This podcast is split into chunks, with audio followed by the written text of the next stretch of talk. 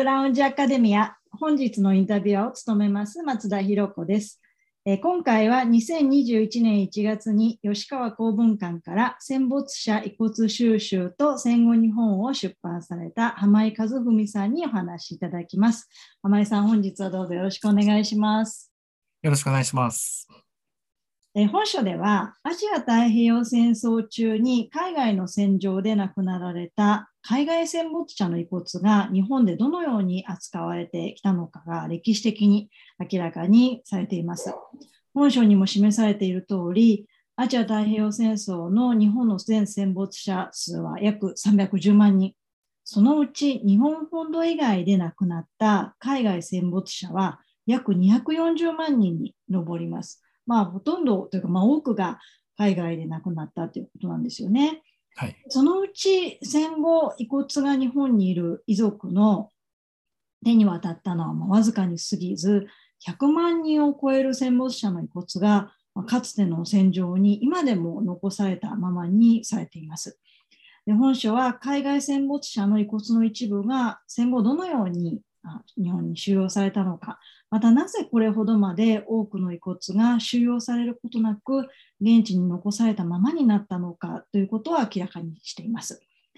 で私も本書を拝読しましたけれども遺骨収集という切り口から、まあ、国家と個人の関係とか戦後日本の政治や社会とか、まあ、あとやっぱり人が、まあ、亡くなった時にどのように、まあそのまあ、個人の体とか遺骨を使えばいいのかって、まあ、ちょっと宗教的な問題もも含むようなね、まあ、そういういろんなことをも考えさせられました。で、まあ、早速、まあ、いろいろ質問させていただきたいんですけれども、まあ、浜井さんもともと大学院生の時から戦後外交史を専門とされていたそうですけれども、なぜそこから戦没者遺骨収集の問題に関心を持たれるようになったんでしょうか？はい。えっと、今ご紹介いただきましたように、あの、私、あの、戦後の外交史というものを専門にしておりまして、あの、大学院時代は、あの、まあ、各国の外交資料を使って、まあ、戦後のアジア太平洋地域における、まあ、集団安全保障の、うん、成立経緯とか、まあ、そういったことを研究していました。で、まあ、そういったまあバリバリのまあ国際政治学というか、安全保障の歴史みたいなことを研究していたんですけれども、もちろんそうしたまあ関心はまあ今も継続しているんですけれども、まあ、この戦没者の遺骨収集の問題に、まあ、あの関心を持つようになったというのは、まあ、陰性時代に沖縄に行ったということが、まあ、きっかけといえばきっかけになっています。うん、ほとんど前知識がない状態で沖縄に行きまして、でまあ、沖縄に行ってちょっとびっくりしたわけです。でなぜ、えー、それはどういうことかというと、どうしてそんなに沖縄にはですね、たくさんの戦没者の慰霊碑が立っているのかということが最初の疑問でした。いわゆるひめゆりの塔とか、まあ、平和の礎だけではなく、どこへ行ってもですね、小さな村とかですね、に行ってもですね、あちらこちらに慰霊碑があると。うん、じゃあ、その慰霊碑は沖縄で全部でいくつあるのかとか、で、その慰霊碑はどういう、まあ、経緯で建てられたのかとか、そういったことを、まあ、疑問に思い始めて、その沖縄の慰霊碑の実態調査を始めたというのが、まあ、この研究の始まりであります。で、でまあ、その沖縄の慰霊碑をさあの調査をしていくとですね、もともとその慰霊碑には遺骨が収められていたということがですね、分かって、で今はない、収められていないけれども、もともとは収められていた。じゃあなぜ収められていたのかと、でなぜもうなくなっているのかと。いうことをまあ調べていくうちにですね、やっぱり沖縄における遺骨収集という問題があの出てきまして、でその沖縄の遺骨収集の問題を調べるようになったと。で、それが地域的にこう拡大をしてってですね、まあ、南方の東南アジアとか、やとか、まあ、そういった方にですね、こう、あの関心をまあ広げていくことで、まあ、今回のような本を出すことになったということです。ああ、そうなんですね。なんか沖縄がそんなに、まあ、きっかけだったっていうのは、あの全然、まあ、今初めてしたので、えー、驚きました。それでその外交史っていうもともとのその専門のバックグラウンドが終わりになってそれもその、まあ、本研究に、まあ、どの枠組みっていうのをどういうふうに、まあ、あの形作ったというふうに思われますか？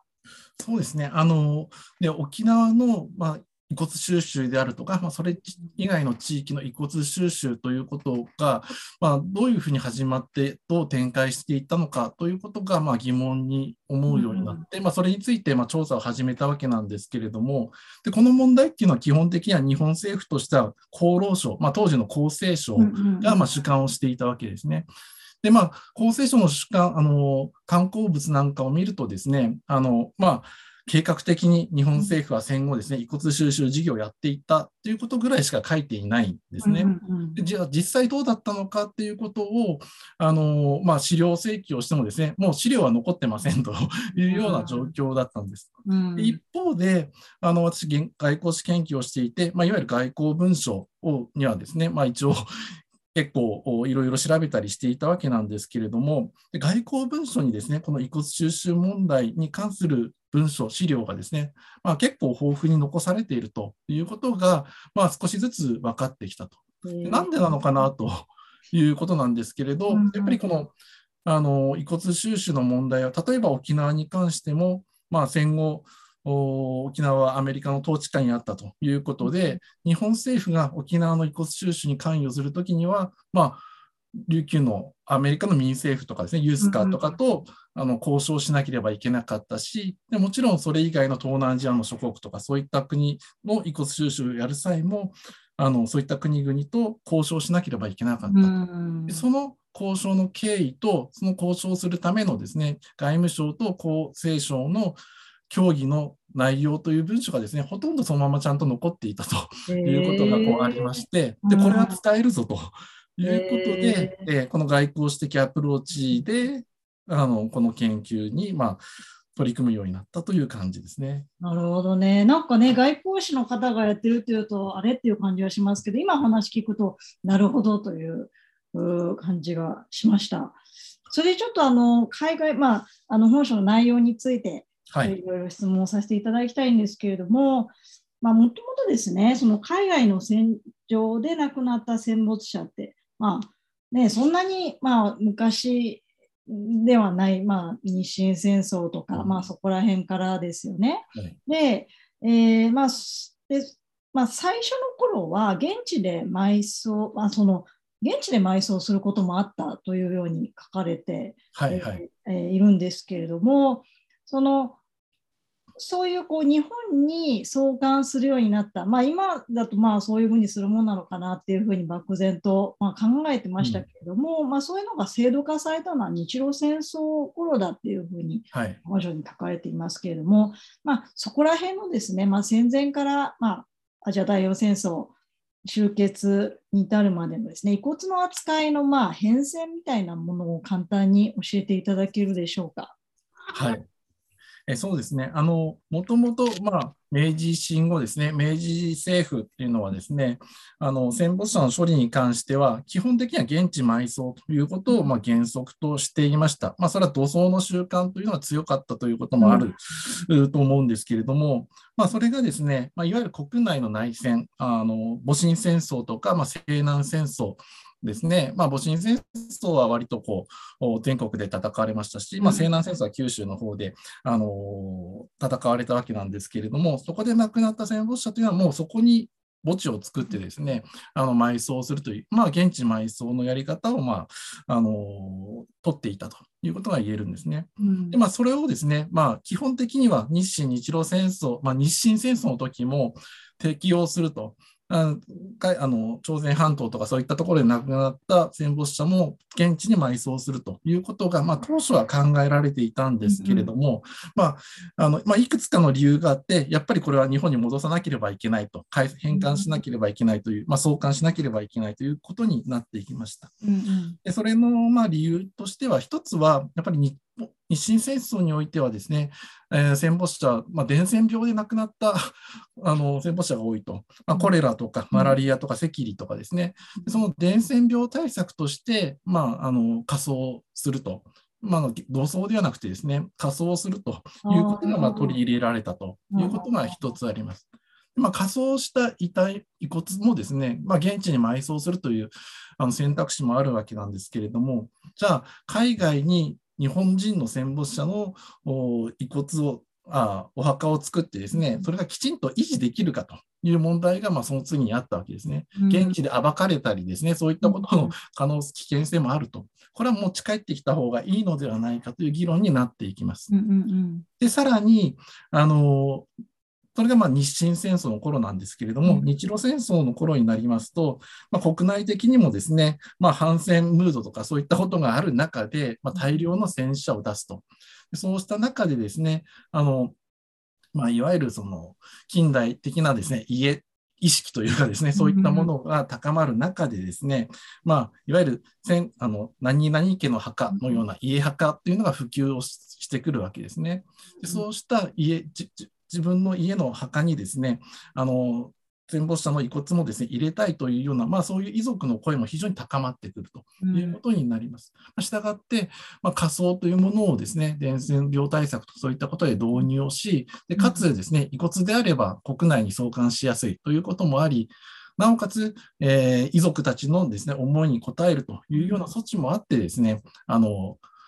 現地で火葬し、その遺骨を国内に持ち帰ると、まあ、そういうやり方が取られることになった。でこれがきちんと制度化されたのが日露戦争の時だったということがそうなんですね、はい。うん、ちなみに、これって日本だけなんですか？他の国は、例えばまあ海外戦没者をもう現地で埋葬するのが当たり前みたいな国もあるんですか？あの例えばあの、これ、国によって非常に分かれるんですけれども、うん、あのイギリス連邦ですね、英連邦に関しては、もう現地埋葬というのがですね、うん、あのえあの原則です。ですので、例えばアジア太平洋戦争の時の捕虜ので亡くなった、うん、あのイギリス人のとかオーストラリア人の遺骨っていうのは、あの横浜にある保土ヶ谷の英連邦戦士の墓地というところにまあ埋葬されていて、一方でアメリカは基本的には自分の本国に遺体を送還するとかですね、うん、割と国によって分かれてくるということなんですけれども、うん、ただ、そういった戦没者の処理っていうのは、なかなか規則化されるのは難しいというか、そもそも取り扱いが難しいので、あので自国のみならず敵国の遺体というのが、まあ、相が相乱れてですね戦場に放置されることになり、それをどうするかという問題が19世紀後半以降ずっと議論されていて、うん、第一次大戦ぐらいの時にですねようやくこうしましょうという話がまとまっていったということが、まあ、あります。で日本は、まあ、日露戦争の時にですね日本側の戦没者の遺骨はこのように先ほど言ったような形で処理をすると。でロシアのあの遺骨や遺体は現地に埋葬するという、実はですね、規則をきちんと作ってですね、一応丁寧にあの葬っているという、まあ、そういったこともやってます。ええー、そうだったんですね。はい、ありがとうございます。それで今、まあ、日露戦争の制度化ということをお聞きしましたけれども、はい、まあ、アジア太平洋戦争というのは、まあ、それ以前の戦争とはま比較にならないほど、多数の方が海外の戦場で亡くなったわけですよね。それで、まあ、その講和後に初めて日本政府が遺骨収集団というのを、まあ、海外に派遣される、まあ、派遣されたっていうことが、まあ、保証に書かれてます。そこで政府は、その象徴遺骨を収容することを決定したというふうに、まあ、文書に書かれていますけど、この象徴遺骨というのは、まあ、一つのキーワードかなと思うんですが、あまりこれですね、聞いたことある人も少ないかなと思うので、はい、まず象徴遺骨ってどういうものなのか教えていただけますか？はい。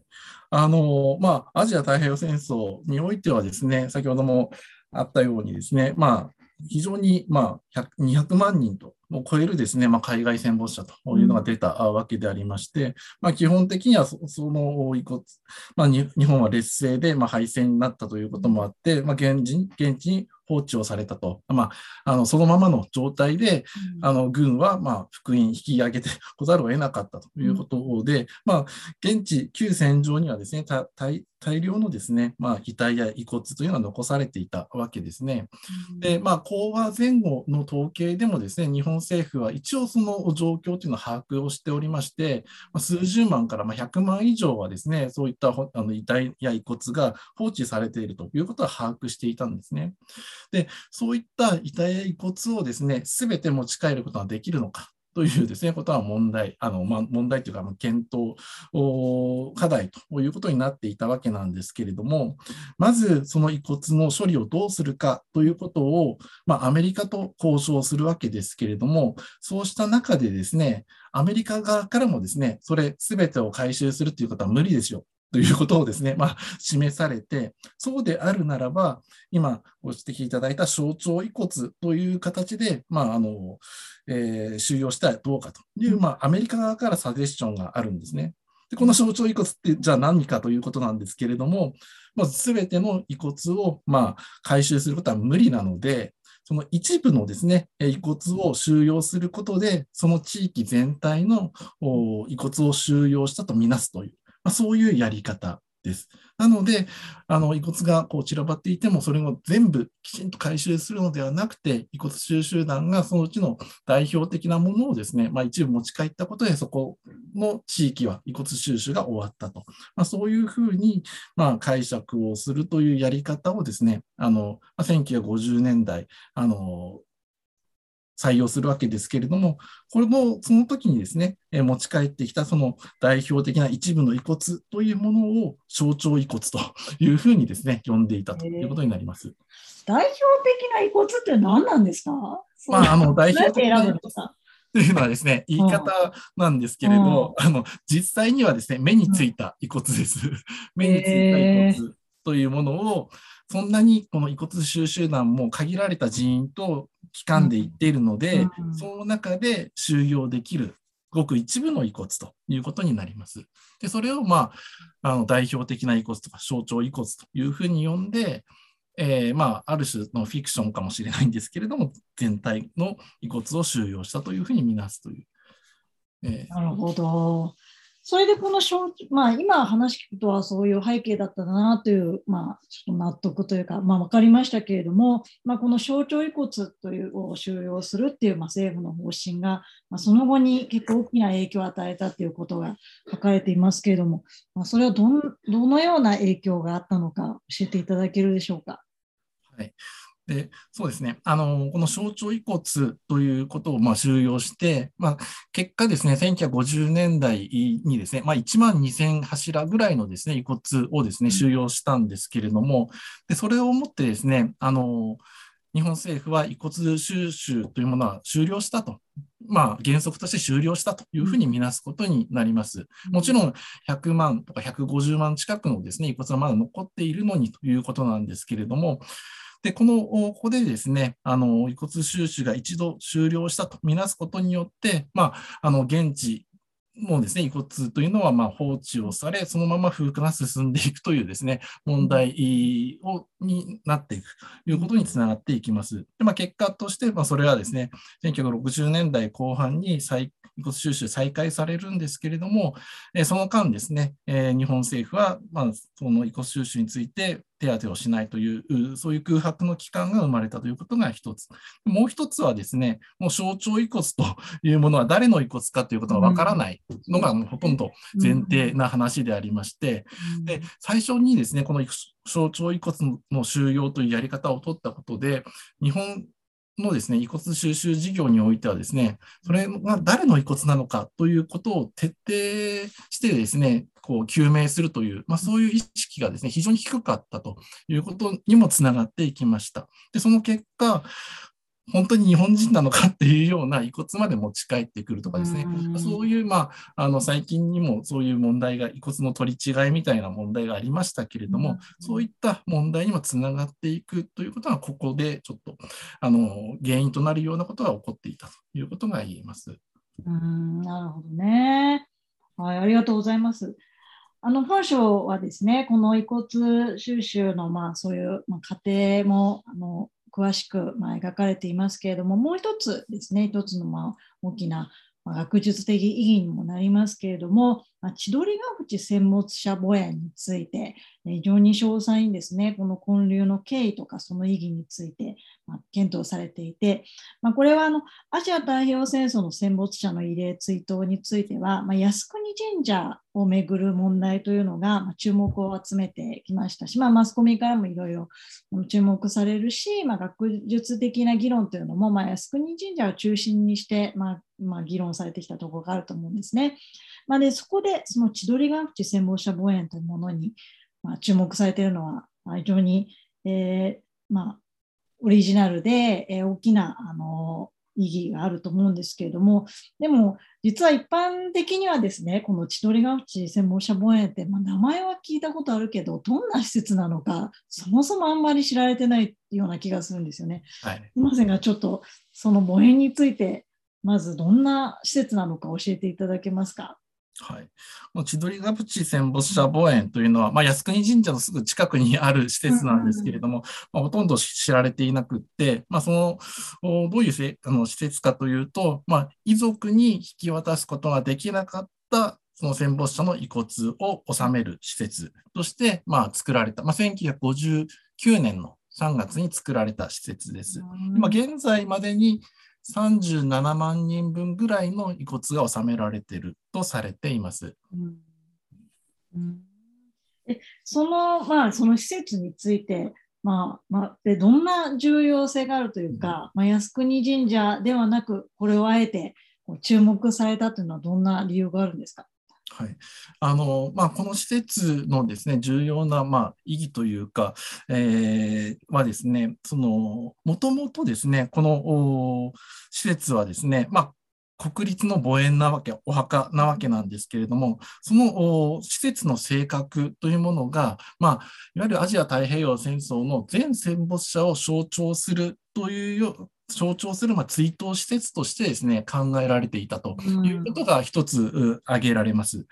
で、それというのはですね、先ほど象徴遺骨という話ありましたけれども、結局その象徴遺骨はどこに行くかというと、この施設に収められるんですね。ということは、代表的な遺骨をですね、象徴遺骨を収める施設であれば、それは象徴性を持つ施設にならないとおかしいではないかという議論が、これは建立されるまでにですね、かなりあのなされていたんですね。しかし、結果として今や誰も知らないようなですね、施設になってしまったというのは、あのやはりこの建立権威にですね、ちょっと原因がありですね、ま、その結果として、その象徴性を持たない施設になってしまったということ、なぜそうなってしまったのかということを、まあ、明らかにしようとしたのがですね、本書の、え、あの、千鳥ヶ淵に外の建立経緯に関する部分ということになります。うんそうえななんで？そうですよね。なんでなのか簡単に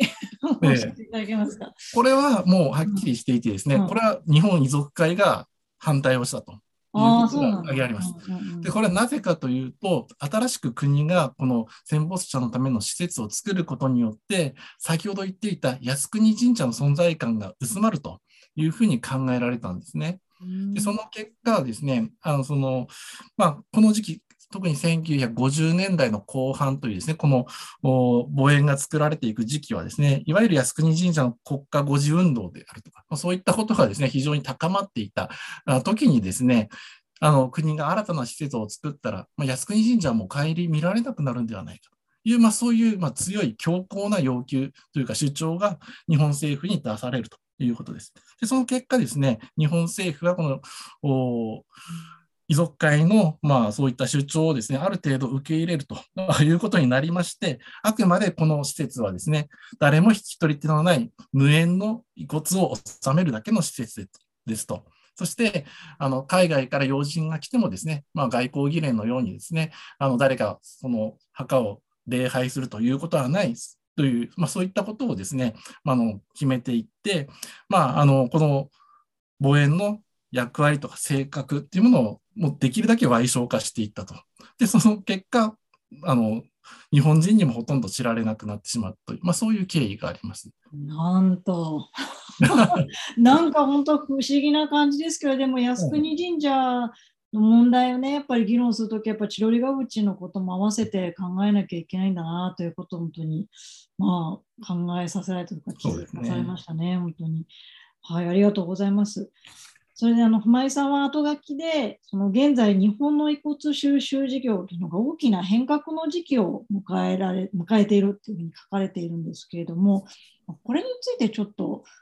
あの説明していただけるでしょうか？はい。まあ、戦後75年以上がもう経過をして、で、今というのはですね、今の遺骨収集事業というのは、2016年にできた、あの、遺骨収集推進法というものに基づいて行われているんですけれども、うん、この法律ではですね、2024年度までを、いわゆる集中実施期間として、まあ、設定をしていまして、まあ、それに向かって今やっているということなんですね。で、それは2024年度に終わるので、それ以降どうする、この事業をどうするかということが、まあ、かなり不透明な状況なんです。で、政府っていうのはですね、あの、割とこの事業に消極的でして、今までも何度もですね、打ち切りとか区切りをつけるとかそういうことをしていて、あの、しようとしていてですね、あの、今回のこの集中実施期間が切れる、その時にまたですね、そのような議論が出てくるのではないかと思っています。したがって、その先本当に100、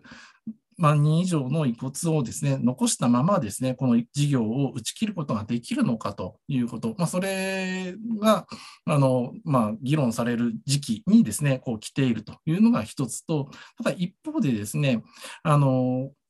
この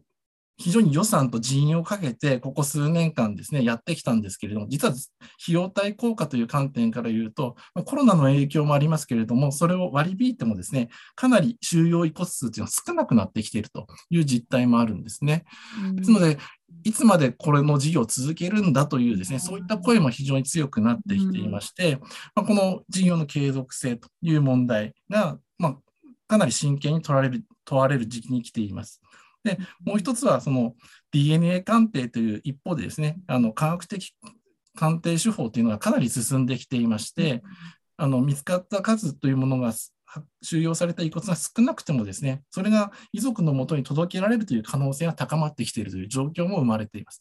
で、じゃあ、この事業はやはり続けた方がいいよねという議論にもなるかもしれませんし、そういった全体像の中でですね、もう一度この遺骨収集事業というものがどう、この今の時代でどうあるべきかということを議論する必要があるのかなというふうに考えています。なるほどね。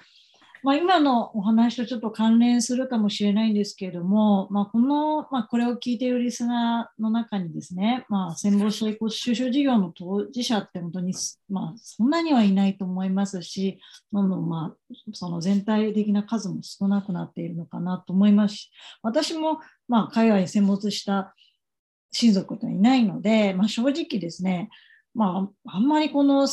遺骨収集の話をまあ見にしても、まあ、私とはちょっと関係ない話かなって思ったところあるんですね。でもまあ今、舞さんの話を聞いてると、なんかやっぱりそういうふうになんか当事者だけが考える問題ではないのかなっていう気が結構してきたんですけど、舞さんはやっぱり当事者でない私たちというか、まあ、まあ、国民的とか市民的にこの骨収集事業について考える意義っていうのはどういうところにあると思われますか？はい。まあ、非常に、まあ、難しい問題ではあるんですけれども、まあ、私もですね、戦没者の遺族でもなければですね、うん、まあ、遺骨収集事業の作業を実践しているというわけでもないわけなんですけれども、まあ、その当事者性とか当事者意識ということについて考えてみると、まあ、そもそもこのアジア太平洋戦争のですね、激戦地と言われる地域はですね、まあ、日本からかなり遠く離れたですね、まあ、いわば終焉地みたいなところでですね、行われていたということが、まあ、特徴であるかと思います。まあ、したがって遺骨収集事業もですね、本土から相当遠く離れたところでですね、まあ、人知れず行われているというですね、あの状況なんですね。で一方で、そのまあ本土の日本人にとってはですね、まあ、戦争というと、まあ、空襲であるとかですね、原爆であるとか、もちろん沖縄戦とかはあるんですけれども、あまりそのかなり遠く離れた戦場で何が行われていたということを考える機会というのは非常に、まあ、あの少ないかっったのではない、そしてそれがどんどんどんどんそういう状況はですね、よりあの進展していくのではないかというふうに思っています。まあ、そうしたですね、まあ、海外戦没者に対する視線というものをですね、これはただ、このアジア太平洋戦争というものをですね、総括する上ではですね、まあ、改めて、まあ、持つというかですね、考える必要があるのではないかなというふうに思っています。ただ、この問題について私自身、当事者性について、まあ、何かこう言えることではないんですけれども、ただですね、今その、まさにこの終焉地域で実際の作業をしている人の主体となっているのがですね、全く戦争の遺族でもない、何も知らないですね、学生ボランティアがやってるんですね。で彼らはですね、まあ、さまざまなことを考えながら、しかもその学生ボランティアの歴史っていうのは長いんですけれども、まさに当事者でもない彼らがですね、あるいは彼女たちがですね、こう、